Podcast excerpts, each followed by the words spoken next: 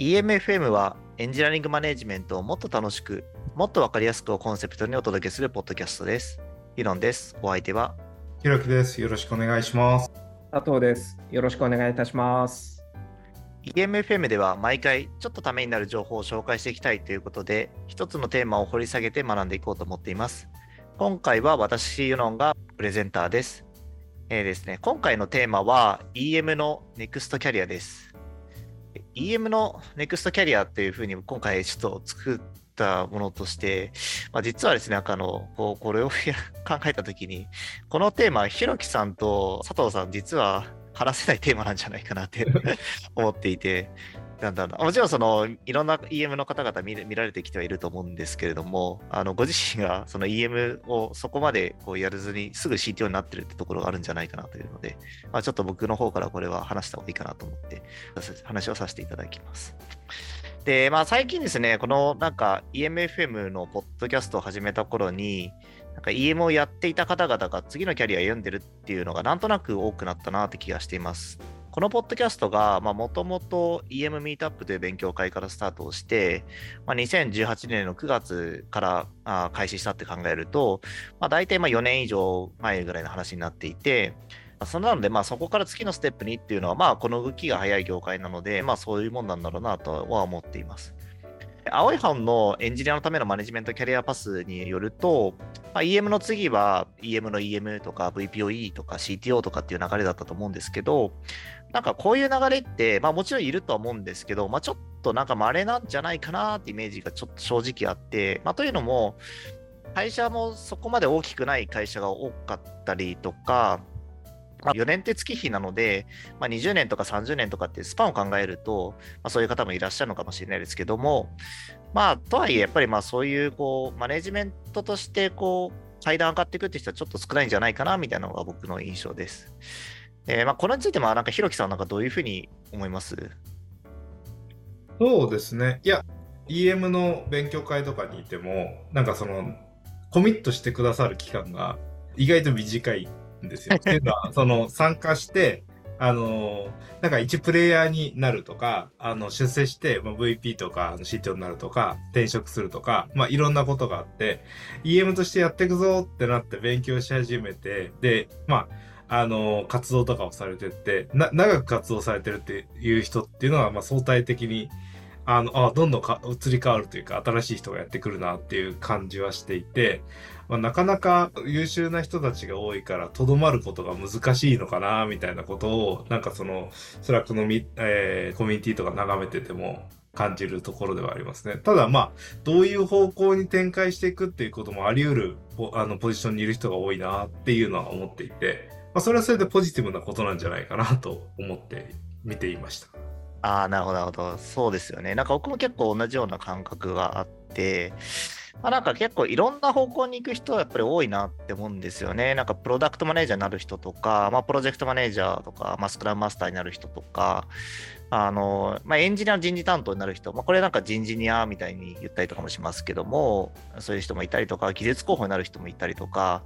独立してなんかこう転職エージェントになる人もいれば、独立してなんかコーチングにね、結構ハマってコーチングのコーチになった人とか、あとはもちろんその IC としてそのエンジニアに戻る人もいますし、あの、まあ、最初に言った通り EM の EM になったり VPO になったりとか CTO になる人とかもいて、まあ、本当に結構たくさんいろんな方向に行ってるな、みたいなのをこう感覚としてあるんですね。で、まあなんかこれだけなんかいろんな方向性に行けるのって、やっぱ結構その EM というのって稀な役割なんじゃないかなみたいな思っていて、まあ、なんかよくある、なんか EM になったらマネジメントしかできなくなるみたいなのって、なんか本当なのかなみたいな、ちょっとこう疑ってしまうなっていうのが僕のこう感覚なんですね。なんか佐藤さんの周り、なんかどうどうですかね？実際佐藤さんの会社さんとか。そうですね。うちの会社とかのメンバーで言うと、意外にそのマネジメントしかっていうところで言うと、そうでもないですね。えー逆に言うと、そこだけでもう全く問題ないっていうメンバーが EM だけのロールをやってることが多くって、やっぱりそのコード書いて、その自分の何でしょう技術み磨き続けたいっていう方があの半分以上だったりするので、はいはいはい。基本的にはそのプレイングマネージャーとして活躍しているケースの方があの多いかなっていう印象にはなってはいますね。だからなんか、あんまりその EM になったらマネジメントしかできないとかっていうところ、えー、でいうと実態はそうではないけれど最初のタイミングとかその話すタイミングで、えー、マネジメントだけしかできない職種が EM であるみたいな感覚になってる人はあの面接とかでお話しさせていただくとすごい感じることがあってああうち別にそうでもないですよみたいなのとかをお話しして、えー、まあ、会社さんとかにも多分よるんじゃないかなとは思うんですけども、うん、まあ、必ず EM イコールエンジニアリングできなくなるみたいなエンジニアリングというとコードが書けなくなるっていったところそこまでないかなっていう感じではありますね。なるほどなるほど。そうですね。なんか、おっしゃる通り、その今 EM としてやってる場合でも、あのまあ、コードを書き続ける人もいれば、あのまあ、いろんなことに携わってやっていく人もやっぱり中に出てくるのかなっていうのは確かにおっしゃる通りなのかなと思います。えー、一方でですね、なんか EM になると、なんか次何をやろうかなと迷う人も、まあ一方で多いよなっていう気もしていて、なんかちょっとこう、いきなり質問になっちゃいますけど、ひろきさん、こう、なんでだと思います？僕結構こういう風な例え方するんですけど、ドラクエとかでゲームやってると、なんか船とか飛行船とか手に入ったりするじゃないですか。でその瞬間ってすごいワクワクして、なんかどこにでも行けるなみたいな感じになると思うんですよね。で、なんか一定キャリアを積んできて、マネージャーをやったりとか、あの、次に進むステップとして、どっちに行ってもいいよとか、どこに行ってもいいよっていう、まあ視野の高さだったり、まあ仕事への、えー、自分への、まあ、コンフィデンスだったりとかっていうものが上がってった時に、なんかどこでも行けるなみたいな感じになるから、選択肢が生まれる分悩むというか、そういうことなのかなっていうふうに思ってました。ああ、なるほど、なるほど。確かにその、選択肢が広がることで迷うっていうのは確かにあるのかなというふうには思っているんですけど、ここはもう一つちょっと違う考えを持っているので、ちょっとその辺をこれから話していこうかなと思います。なんか EM になる前っていうのは、多分その皆さん、あのエンジニアというものをやっていて、エンジニアというある意味は分かりやすい専門性を持ってやってきたので、まあ、そのキャリアに対してそんなに不安になるってことは、なんかなかったんじゃないかなと思うんですよね。まあ、もちろん、そのエンジニアとして食べていけるのかみたいなところの不安は一定数あるけれども、まあ、でもそれでもまあ自分に手に職があるので、その手に職を持って何かやっていければ、まあ、ひとまずは、まあ、職はなんとかなるだろうみたいな、多分安心感は一定数あるんじゃないかなと思います。で、これはもうその先人がすごい専門性を声高く、声高く言っていただいたところもあって、まあ、切り開いてもらったからっていうのはあるんじゃないかなと思うんですけども、まあ、そういうエンジニアとしてのキャリアっていうのは、まあ、ある意味分かりやすくなってきたんじゃないかなと思います。ただ、まあ、EM になると、まあ、いろんな情報からこう意思決定をしていくっていうことが必要になってきていて、まあ、その分、なんかいろんな知識を身につけていく必要があると思うんですよね。で、そうすると、なんかまあ時間はやっぱり一定なので、ま広く浅い知識にならざるを得ないっていうのがあるんじゃないかなと思っていて、まあ、ただですね、これはもちろんこれで、まあ、EM の一つの専門性だとあると思うし、まあ、経営としてのその専門性の入り口にあると思うので、まあ、別にそこの広く浅い知識を持っていることが専門性がないというわけで、という言いたいわけじゃないんですけども、ま、ただこれによって、やっぱりその深い知識っていうところを持つ専門性っていうのが分からなくなってしまって、次のキャリアを見失ってしまうんじゃないかなみたいなのが、あの僕のこう思ってるところです。で、しかも、その EM の人って、多分まあそれなりに高い給料もらってんじゃないかなと思うんですよね。から、まあ次に新しいことをやると、なんか深い専門性がないので給料がもしかしたら下がっちゃうかもなみたいな ことをいう恐怖心が出てしまって結果としてどう次にどうしようと迷うっていうのがあるんじゃないかなというふうに思ってます。まあ、ちょっとこれはひろきさんのは結構ポジティブな方の迷いだと思うんですけど僕はどちらかとちょっとそういう意味ではネガティブ寄りのこう迷いっていうのであげましたけども、まあ、そういうのがあるんじゃないかなと思ってます。で、まあ、じゃあどうすればいいのかっていうと、まあ、結局はやっぱり自分に何の専門性を持ってるのかとか、まあ、どんな専門性を持ちたいのかっていうのを把握して深めていくことなんじゃないかなと思っていて、まあ、さっきいろいろんなこう道に行くっていう話もしましたけども、まあ、プロダクトマネジメントもそうだし、アジャイルスクラムとか、まあ、人事とか経営とかアーキテクトなどなど、まあ、いろんな専門性があるんじゃないかなと思っていて、で、まあ、専門性を持っていれば、なんかその能力を買ってくれるところっていうのは必ずあるなと思っているので、あのまあ、そういった能力をこう深めるのがあの大事なんじゃないかなというふうに思ってます。で、まあ、そのためにはやっぱりその仕事に関わることをまあ、その EM の時点で積極的にやっていくっていうことが大事で、これをこう仕事を勝ち取っていくっていうのが、まあ、その次にやるステップなのかなというふうに思います。で、まあ、これは僕自身の話ですけども、僕は結構その EM としてやっていくときに、まあ、アジャイル、スクラムとか、まあ、人事を結構業務とか、あとコミュニティの中に入って、いろんな方とディスカッションしていきながら、そういった知識を身につけていきましたし、あとはなんか経営の方は、僕自身がちょっとやってみて、あ、これちょっとちゃんと勉強しなきゃなみたいな思ってビジネススクールに行くみたいなこともやっていて、まあ、結構そうやってあの専門性ををその割と広く浅くってところからそのアジャイルスクラム人事経営ってところの専門性を身につけていくことで、まあ、そのその先のキャリアっていうのをある程度こう描きやすくなったっていうのがあの結構感覚としてあるなっていうのを感じています。まあ、でもですね、その EM になると、やっぱりやらなきゃいけないことって結構増えると思うんですよね。で、まあ、そのやらなきゃいけないっていうことって、やっぱりその本当になんかあなたがやらなきゃいけないことなのかみたいなのは、っぱり深く考えてみることもやっぱ大事だなと思ってます。もちろんその EM っていうのは、それに高い給料もらってると思いますし、まあ、責任も持っていると思うので、まあ、そういう仕事がやっぱ増えるのはもうしょうがないなって思うんですけども、まあ、それをなんか誰かになんか差配したりとか、なくしたら権限も持ってるっていうのもやっぱり同時一方であるんじゃないかなと思っていて、なんでまあその EM のこうやんなきゃいけないみたいなのを、えー、増やしすぎて、逆になんか自分のこう深い専門性を身につけるところがないがしになってしまうっていうのは、ちょっと悲しい方向に向かっていくんじゃないかなっていうのは感じているところです。えー、まあ、ただですね、まあ、EM はもちろんその会社の中で、まあ、それなりに権限と責任を持っている立場になるので、もちろん、なんかそういったことを果たす義務はあると思うんですけども、まあ、その義務を果たした先に、なんか自分の挑戦は何なのかとか、専門性とは何なのかっていうのを考えるのもぜひやっていただくと、まあ、そういったこう EM の次のキャリアに迷っている方にとっては、なんかいいんじゃないかなというふうに思っています。まあ、ぜひですね、このご参考にいただけたら幸いです。えー、まあちょっとですね、まあ、こういった話をこうずっとしてきましたけども、なんか佐藤さん、なんか今日この話を聞いていて、なんかこう思ったこととか、もしあればお聞きしたいんですけど、何かありますか？そうですね。僕は直接その EM ですって言って経験してるわけではないんですけど、あの CTO としても結構近いところというか、あの役割はあるんだけれどでやんなきゃいけないんだけどやんなくていいんじゃないっていうこともあるしとはいえ自分のその専門性というかあの何にコミットする CTO なんだろうみたいなことは考えること悩むまでいかないけどあのどう振る舞うとベストなんだろうこの組織にとってって感じる時はすごいあるんですよね。多分これはその EM であっても CTO とか VPO であってもみんななんか何かしらそのエンジニアリングで俺は強いぜって言ったコード書くことで強いぜっていう風なところからちょっと離れちゃってるからさあどうしてこうみたいなところでその戦略自分の生存戦略みたいなところを考えたりとかすることもあってなかなかこうあの常につきまとう問題なんじゃないかなっていうふうには思ってるんですけどなんか個人的なそのプラスの考え方としては一旦仮のマイルソンというかなんだろう完成形じゃないにしてもスプリントというかあのこの期限までにこういうことをやるっていうあの仮のゴールマイルストーンみたいなのを決めた上で、えーと、そこに1回走ってみてそれでその結果どうだったかみたいなところを振り返るみたいなことをしていくのってめちゃくちゃ大事なんじゃないかなと思ってて。なんか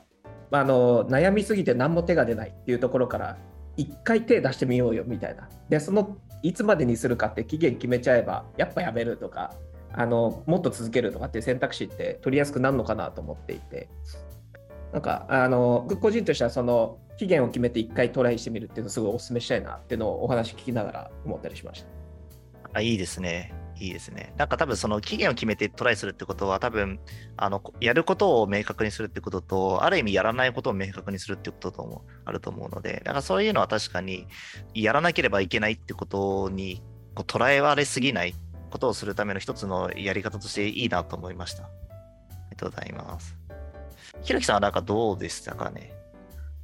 そうですね。あの、僕はそのポジティブな面というか、あの、いろいろやれるようになるから悩むんじゃないって言い方をしてたのは、まあまあ、同じような部分はあるかなと思ってて、あの、エンジニアであることによって、解放の選択肢というか、問題解決の選択肢がえー、エンジニアリングに閉ざされていたんだという感覚を得られるということがエンジニアリングマネージャーとか他のことをやってみるすごいその視野を広げる機会になるだろうなと思ってるんですね。なのであそうか技術的に問題解決しなくても良かったことなんだとかあるいはそのそもそもの問題はここにあるのだからこのように解決すればいいんだっていう、まあ、解決のために必要なものを得ていくっていうその問題解決そのものの近い場所に自分が行けるっていうことを経験して、えー、することで、まあ当然1プレイヤーの時は問題解決そのものを、えー、コミットすることはできるんだけど、なかなか、あの、パーツとして見てもらえるという、まあ、えっ、と、猶予も与えられていて、その分、問題解決そのものをやらなきゃいけない時の手札の数が、その専門性だと思うんですね。なので僕はその一番そういった中で、えー、僕自身が自分が何者なのかそういう意味ではその定義しづらいものでもあるから手札を増やしていく感覚はポジティブには捉えているし一方でその新しい問題に出くわさないとその手札を増やそうとも思えないからやっぱり僕自身はそのゲームに近い感覚は持っていてなんで、キャリアについて僕が話すことって、キャリアの情報量を増やしたいなと思っていて、これかけるこれの掛け算を知っている人とか、こことここの両方の領域に詳しいからこそできる問題解決策ってなればなるほど、ユニークなポジションに入っていくと思うんですね。で、一方で、その市場っていうのはユニークなものに価値をつけるから実はキャリアっていうのはそのどれだけその市場の中で、えー、そのユニークになりそれを見つけていただくかっていう、まあ、ゲームではあるかなと思っていてでその中で、えー、ユニークになる活動と専門性を深めるっていうことは実は常に同じではないもっと言えばあ逆のベクトルに行ってしまうこともある要は一個のことを専門性として持っていれば持っているほどそのユニークではなくてナンバーワンになる競争の中に入っていくからオンリーワンになる競争からは離れていってしまうじゃないですか。で僕自身はその深く入っていくこと自体に対してすごいポジティブなんだけど深く入っていくことによって安心するっていう感覚はそんなになくて深く入っていくのは楽しいからやっているんだが別になんか情報量は究極増えないなというか収穫が低減していく感覚があってだからこそもしかしたら実はその情報量が増えていかざるを得ない、えー、その入り口が EM 的なポジションになっていくだからこそまあ定義されていないような職に近いからまあいくつもいろんなことを学ばなきゃいけなくていずれにしろどれかのスペシャリストにならないと問題解決の能力が増えていかないっていう意味ではなんか実はその不安とか広がっていることそしてそのだからこそ面白いな話っていうのは、まあ、なんか両立するというか実は同じ概念の裏表なのかなっていうふうに話聞いてて思いました。ありがとうございます。いやなんか今おっしゃってたようなことは本当にそうだなと思っていて、ナンバーワンの競争になってしまうっていうのは本当にそうなので、そういう意味では専門性を深掘りするっていうところだけだと確かに、えー、っと良くなくて、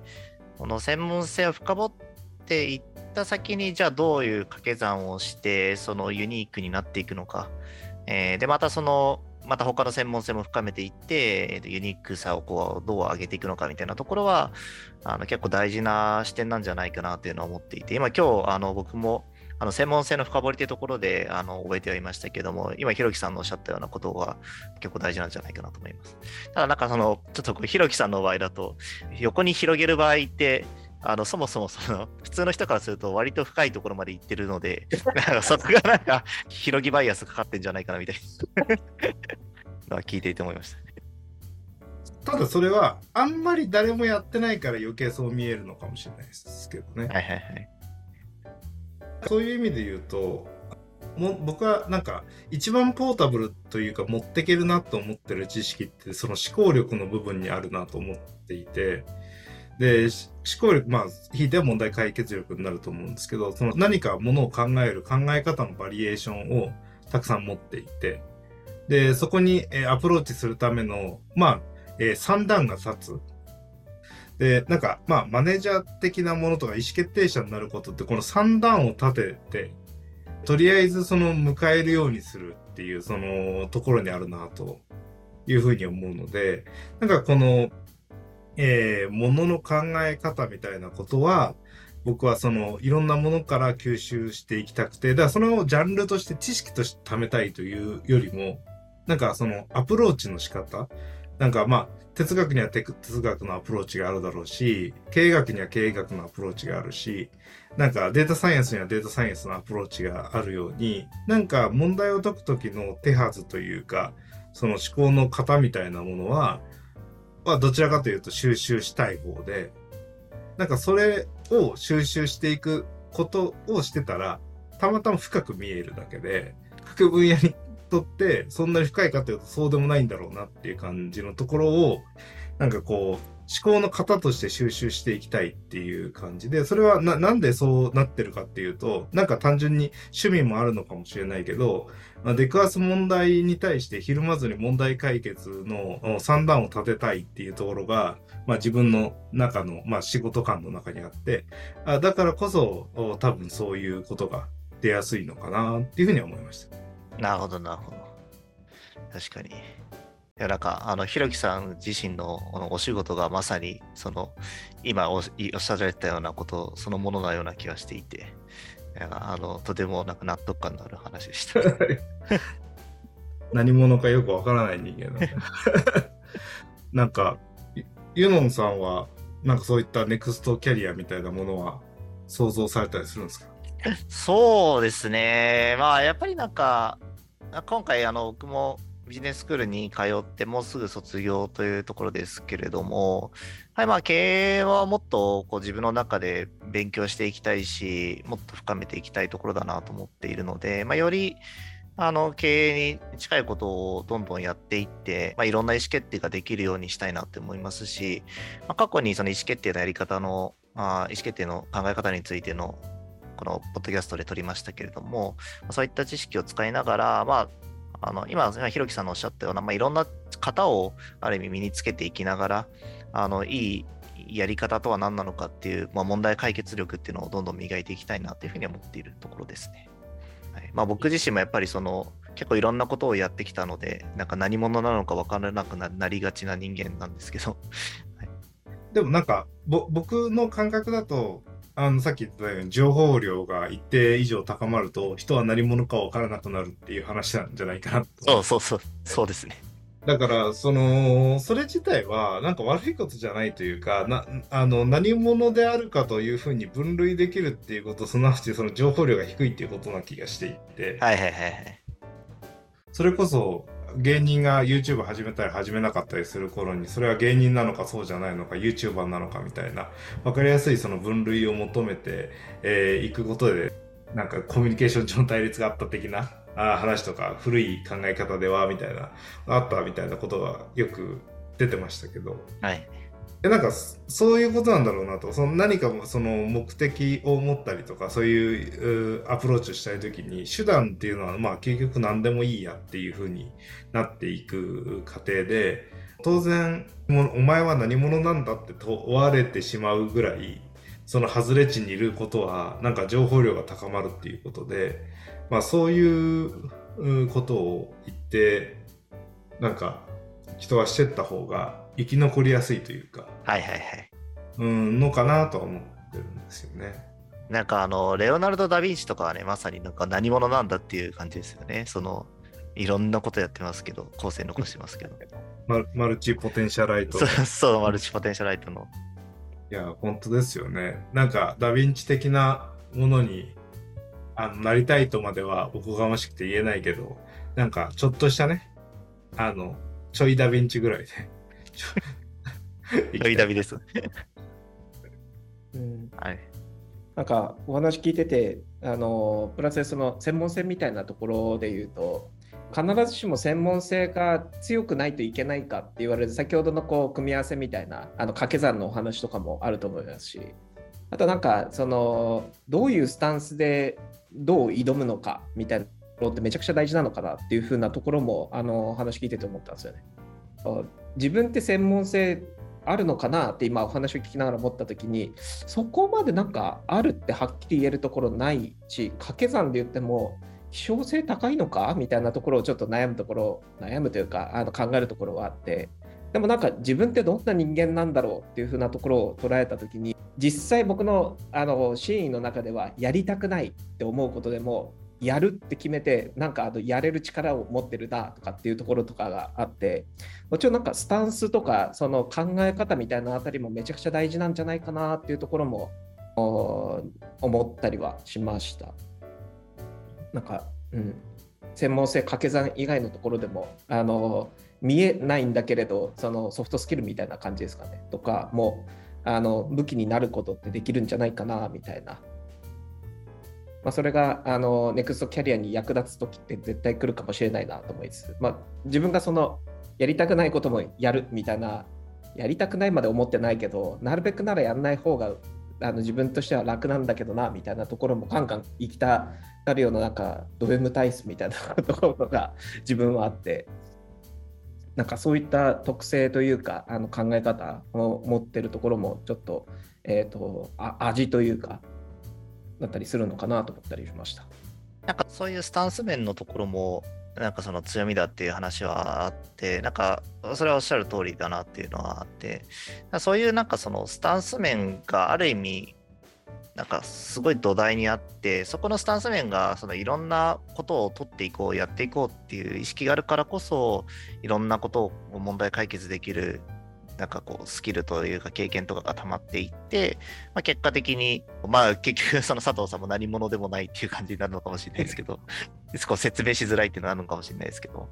なんかそういう存在になっていくのかもしれないですね。まあ、筋肉 CTO もそこそこ説明しづらいのでは？何も関係ない掛け算ですからね。思いましたそ。このぐらいにしておきます。そうですね。はい。ありがとうございます。はい、というわけで、今回は EM のネクストキャリアについて話しました。それでは、えー、と本日の、えー、ポッドキャストは以上となります。ありがとうございました。ありがとうございました。